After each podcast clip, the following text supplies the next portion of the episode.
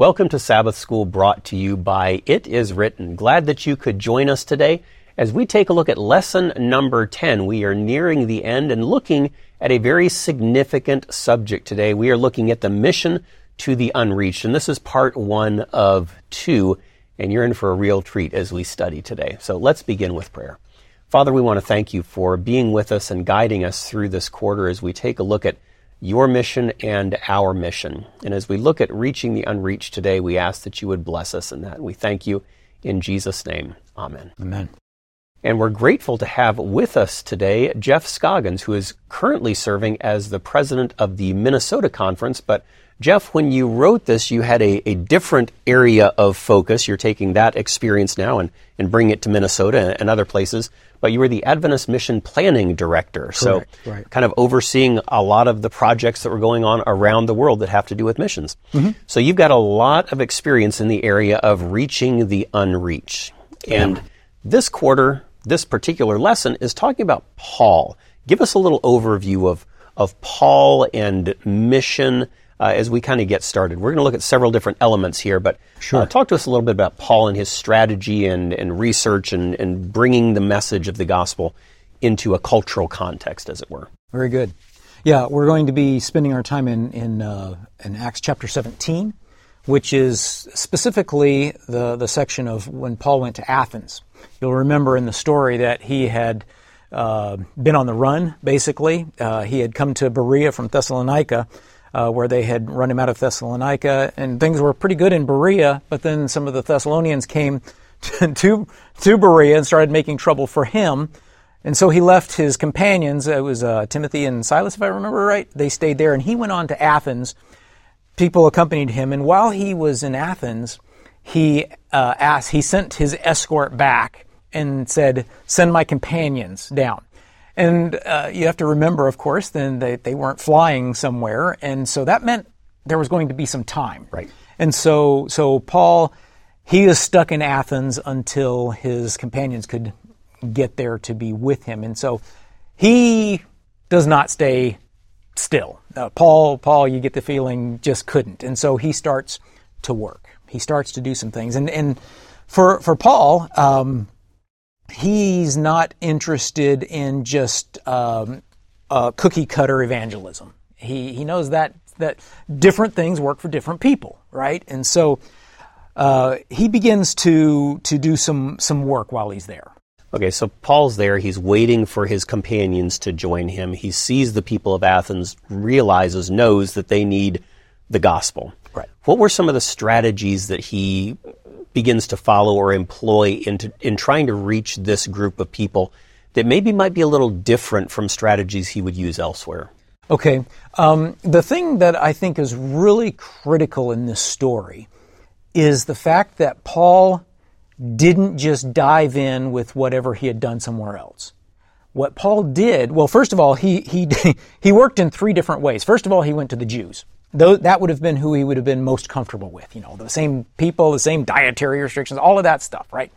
But, but Paul was more mission minded than just working with his own people. Uh, and he also, it says that he worked with the, the Gentile believers.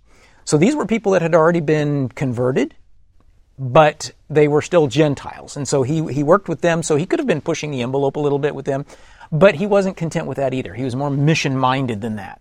And so Paul spent time in the marketplace among the pagans. And what he was doing, we find out later in the story, is he's studying them. He's having conversations. He's talking to people. He's learning about what what makes them mad and what what what what do they what are they interested in and those kinds of things. And so um, he's talking to people enough that he starts to make some waves, and people start to notice. And so he's he's talking to these these people, and some it says Epicurean and Stoic philosophers come and say, "We need to hear what you're talking about. You're bringing some strange new ideas here." And so you get the feeling that he was having some fits and starts. Some people were just, "Who is this guy? You know, he's nuts." And then some others were saying, "Wait a minute, let's at least listen to him." So, um, the big thing that he did was he started studying them. Yeah. So he's he's learning about them before he goes to actively share. Right. Well, you know, and he was sharing, but it was on one-on-one personal basis. He didn't go in and do, uh, you know, the big Areopagus meeting right at then. Not that he could, he had to be invited for that, but still, he was working one-on-one and learning. And then we learn later he's going around the city, he's looking at things, he's helping to understand things, uh, you know, what's happening there. So that, which becomes critical to the story later. So getting a cultural context, an exactly. understanding of the people, likes and dislikes, and weaving that into an approach, a strategy Precisely. to reach them. Precisely. All right, so he is invited. You alluded to that a yes, moment ago. Yes. So he's uh, he's invited to go speak at this significant place. Yeah. And uh, and that's that's probably diminishing its importance. It, it was, is. I've been there. Pretty big. It's pretty awesome. It is um, because Luke even makes the point that the the people, the men of Athens, did nothing. He says did nothing all day long but uh, talk about the latest ideas. And and so and at first, you know, I used to think uh, when when he said that that he was saying they were lazy. They didn't go do any work or anything. But I I changed my mind. This is the group that produced people like Socrates and Aristotle and Plato and these guys. You know, these this was what the Areopagus was. This was philosophy at its deepest. And I've, I've become more convinced that Luke was actually saying, no, Paul was going into a lion's den of sorts, of intellectual um, vitality. You know, this was, this was no, uh, you know, elementary school type of presentation that he was going to have to be doing there. And so this is, the Areopagus is, is the name of a great big old rock outside of Athens or outside of the old city there.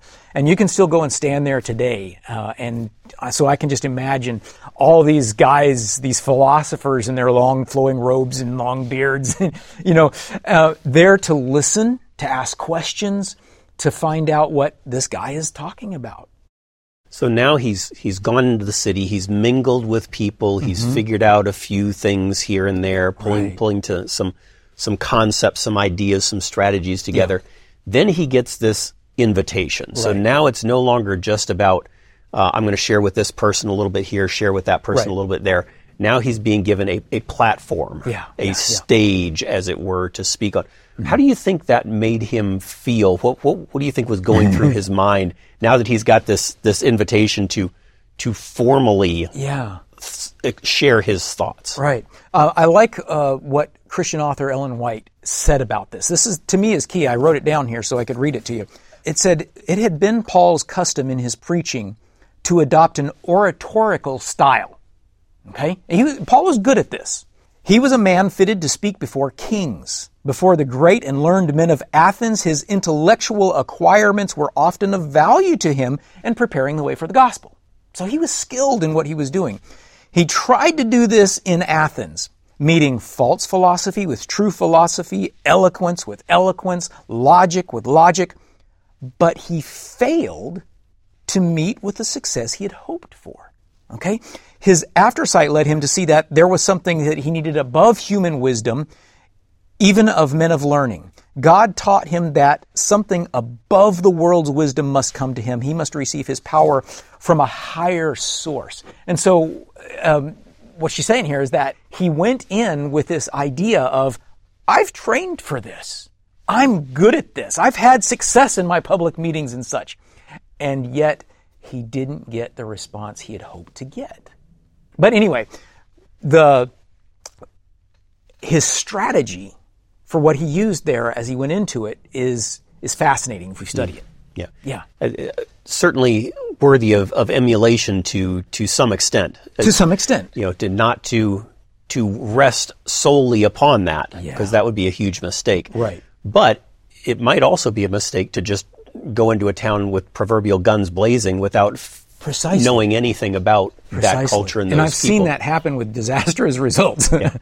It's not uncommon. You, no. you see it happen both ways. Uh, yes. But, yeah. but somehow Paul has managed to find that middle ground, the appropriate mm-hmm. ground, um, to, to learn something about the people, but, but to trust in God as well. Yeah. So he has now this opportunity yeah. to share. Yeah. And takes advantage of it. What do you think he wished he had done? Okay. And, and, and mingle those two together okay. Bit. If we go through now, I think that, that Luke did not record everything that happened at the Areopagus. He summarized it. And so the summary is actually quite important. Uh, so if you look down, uh, beginning at, let's see here, verse 19, they brought him to the Areopagus, saying, We need to know. You're bringing strange things to our ears in verse 20. And then Paul stands in the midst of the Areopagus and he starts to talk to them in verse 22. Now we're in Acts chapter. This is Acts chapter 17. 17. Very yes, good. Thank Acts you. chapter Yep. 17. Men of Athens, I perceive that in all things you are very religious. Okay, so so look at how he starts. Does he start out saying, "Guys, I've been looking around and you guys are wrong. You are just messed up." No, he doesn't do that. What he does is he looks around and he sees something that the Holy Spirit can work with, and that is sincerity. Okay? Maybe they're misguided. Yeah, sure they are. But he sees that they're sincere. And so he says, I see that you are very religious. So he starts off with a compliment and, and some respect. Okay? So, so at this point, they're, they're with him. They're nodding. Yeah. We, you, that, that is, that is true. And he says, I'm passing through and considering the objects of your worship, and I even found an altar with this inscription, to the unknown God. Okay, now this is this is fascinating, really, what he does here. Um, he later shows, he says, "I've you know read your poets and these kinds of things," and so he establishes this throughout. He he finds a hook that he can he can grab onto here, and he says, "What you admit you don't know, I know what it is." And can you imagine all these guys sitting around? I'm, I, I can imagine their, their ears perking up. It's like, interesting. You know what this is.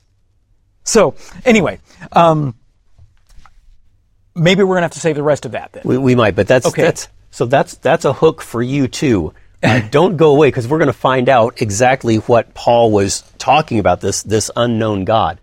But we've been talking this quarter about reaching people, about the the opportunity, the privilege that we have, the responsibility that we have to reach people.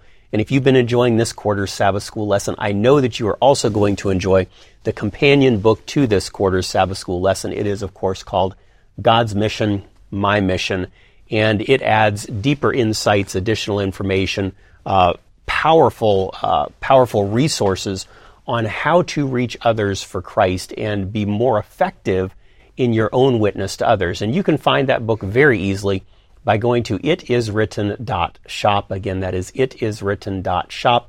Just uh, look for the book God's Mission, My Mission, and the author is Gary Krause, K R A U S E. You'll find it there at itiswritten.shop. We're going to be back in just a moment, uh, again with Jeff, as we continue looking at reaching the unreached. We'll be right back.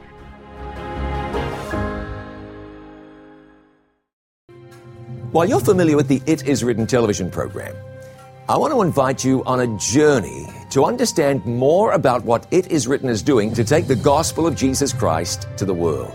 We're going to visit India, Mongolia, Guatemala, Moldova, Zimbabwe, the Philippines, and more.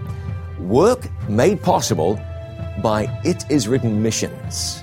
It Is Written mission teams regularly visit parts of the world where the need for Jesus is great. It might sometimes seem like a hopeless task, a mission impossible. Except that it isn't. It cannot be. This is mission possible because Jesus said, This gospel of the kingdom shall be preached in all the world. If you can't go there yourself, you can be there with It Is Written. Mission Possible.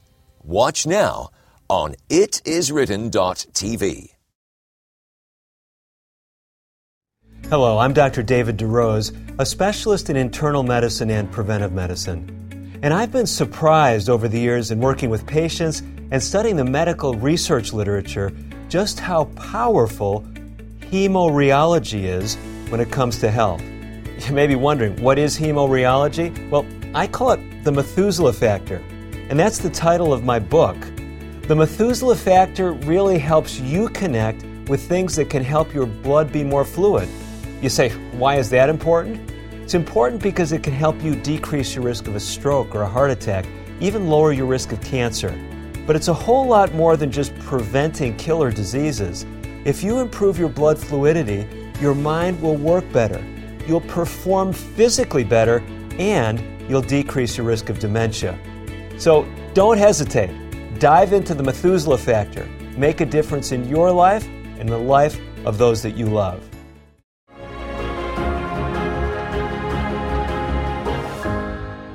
Welcome back to Sabbath School here at It Is Written. We are looking at Mission to the Unreached, and this is part one of two. We're going to look at part two next week, but right now, Jeff, we're here with Paul at the Areopagus, and, and well, he's not there yet, or at least we're talking about what he's talking about here. Uh, he's talking about the unknown God. So he's yeah. talking with these individuals and he's saying, I know something about this thing you, you admittedly do not know about. Right. So he has their attention, at least mm-hmm. we assume he does. He certainly should. And where does he go with it from here? How, yeah. what, where does he lead them from here? The more I, I, read this story and study it, the more I like it because um, you can tell that there's there's something of a strategy that's going on in his mind. So he starts out, as we mentioned just a minute ago, with something respectful. You know, I, I, can see you're very religious. And, and he himself being very religious, he respects that. He doesn't go into the fact that they're worshiping false gods or anything like that. Um, he will later, but that's not what's happening here. He starts off with things that they have in common and, and things that might pique their interest. And so he's got this, this hook that, that really, I can imagine them thinking, okay, whether they're going to agree with him or not, this is going to be fun. This is going to be interesting. Okay, so he has their attention. And that's key. He has their attention. So then he says, The one that you worship without knowing him, I proclaim to you. I'm going to tell you what this is. And then he says, he, he launches into who this God is, and he describes him. And notice what he doesn't do. This is a God who says you must do this and you must do this and you better not do this or I'm going to strike you with lightning. And you know, it's none of that. Those are the kind of gods that they were used to. Okay, so keep in mind here, his audience is steeped in Greek mythology.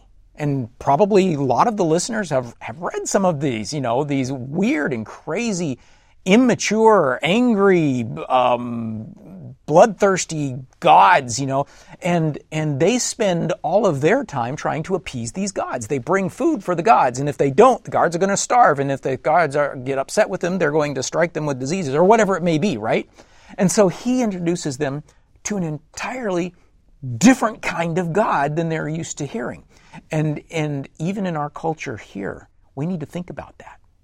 Because what is the God that people around, if they believe in God at all, think of our God, right? This is the, the God who does acts of God. Tornadoes, earthquakes, right? Or that this is the God who, who condemns such and such because of his lifestyle or whatever, you know. That's the kind of God. And Paul introduces an entirely different kind of God. So just listen to this. Listen to this. God who made the world and everything in it since he is the Lord of heaven and earth, does not dwell in temples made with hands. Now, for the Athenians, temples made with hands was everything.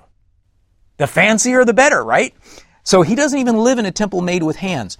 Nor is he worshiped with men's hands as though he needed anything. This God doesn't need anything from us. As though he needed anything, since he gives life to all, breath, and all things. So this is a God who is giving. He has made from one blood every nation of men to dwell on the face of the earth, and he has determined their pre-appointed times and boundaries of their dwellings. Okay, this is, this is a powerful God. He's done all of this so that they should seek the Lord in the hope that they might grope for him and find him, though he's not far from each one of us.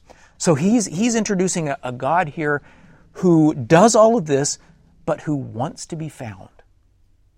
And there's, you know, this is a God who cares. This is a God who is there to give to them, not them give to him. And so their minds, I can just, just imagine thinking, now there's an interesting God, and if it's real, that's something I would like to explore, right?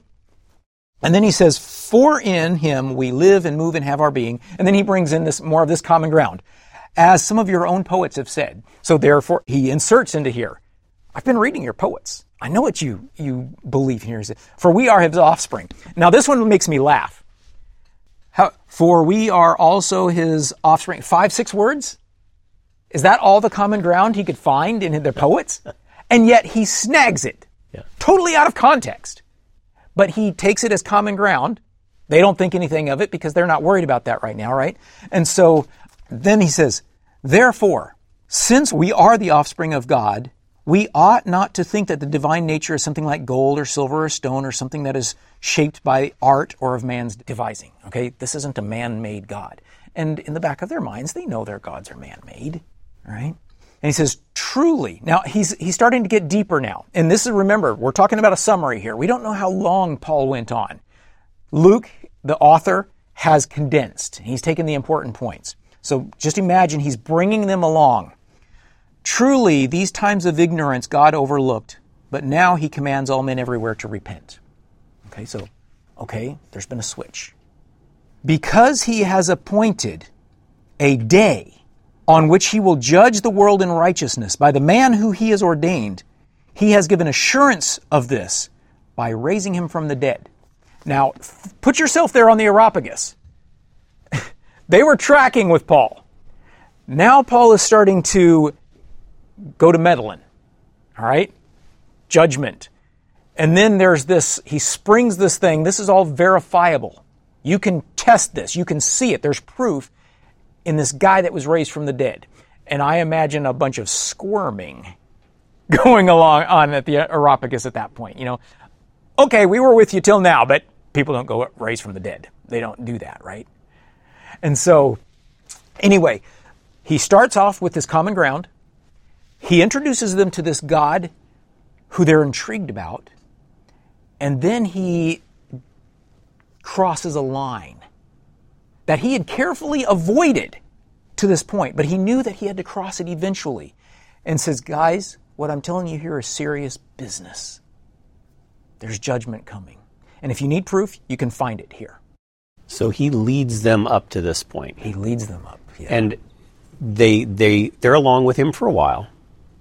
But then there's there's like you said the shifting point. Yeah, yeah. And and, and not everybody tracks with him from no, that point forward. they definitely do not. So, so what does he what does he learn from this? What should we learn from this? What lessons are there? What what worked? What didn't work? Okay. Well, um, what happens here is they react in two different ways. Some scoff and say we're done. Others say we want to hear you again. And we know that that he didn't have a huge success in Athens. It was pretty small what ended up happening there. But it was more than what would have happened had he come in, as you said earlier, guns blazing, right? At least it was something. At least it was something. When he goes away from the Areopagus, um, there's here. Let me just read a little bit more on this. And this is, comes from the book of Acts of the Apostles. Okay, and it describes what was happening here in some of their minds and what uh, the author here says was something that that he learned and that we need to learn too. She calls it a the, a treasure of the church for the church. Okay, so this is interesting. The words of the apostle and the description of his attitude in the surroundings as traced by the pen of inspiration were to be handed down to all coming generations, bearing a witness of his unshaken confidence, his courage, his loneliness in adversity, and the victory he gained for Christianity in the very heart of paganism. All right? Paul's words contain a treasure of knowledge for the church. So to me, that means I need to go through here and I need to figure out what is that treasure of knowledge for the church. But this goes on here. He was in a position where he might have easily said that which would have irritated his proud listeners and brought himself into difficulty. Had his oration been a direct attack, okay, we need to think about this right here. How often do we do this? We put up billboards, we do, you know, come in and, and are smashing other churches and verbally, whatever, you know, like that. If he had done this, this does not draw people. This drives people away. And he says if his oration had been a direct attack upon their gods or the great men of their city, he would have been in danger of meeting the same fate that Socrates did. And you remember what happened to Socrates. An unpleasant end. An unpleasant end. But with a tact born of divine love, he carefully drew their minds away from heathen deities by revealing to them the true God who was unknown. The treasure of knowledge to the church is this one.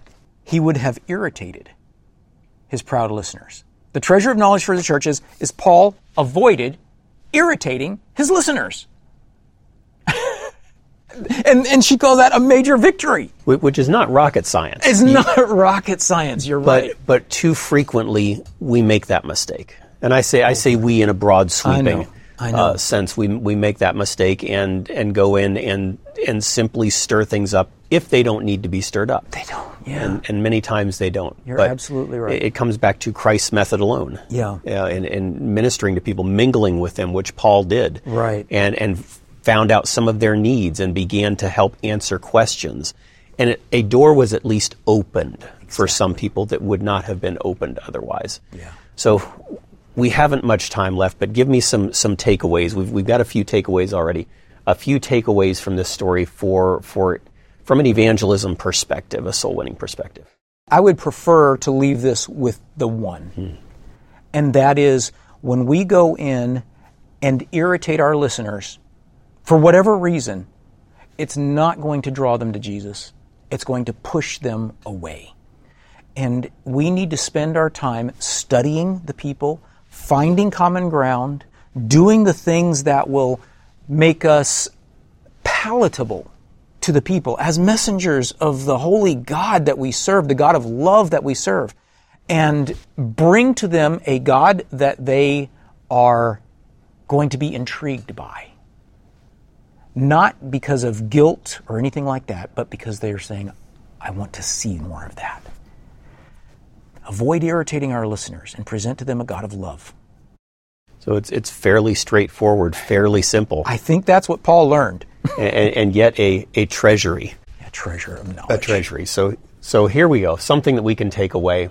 Don't irritate others, but show them a God that they can love, Yeah. who loves them, and that's powerful, straightforward, simple. Yeah. Absolutely simple. Jeff, thank you for that. Thank you.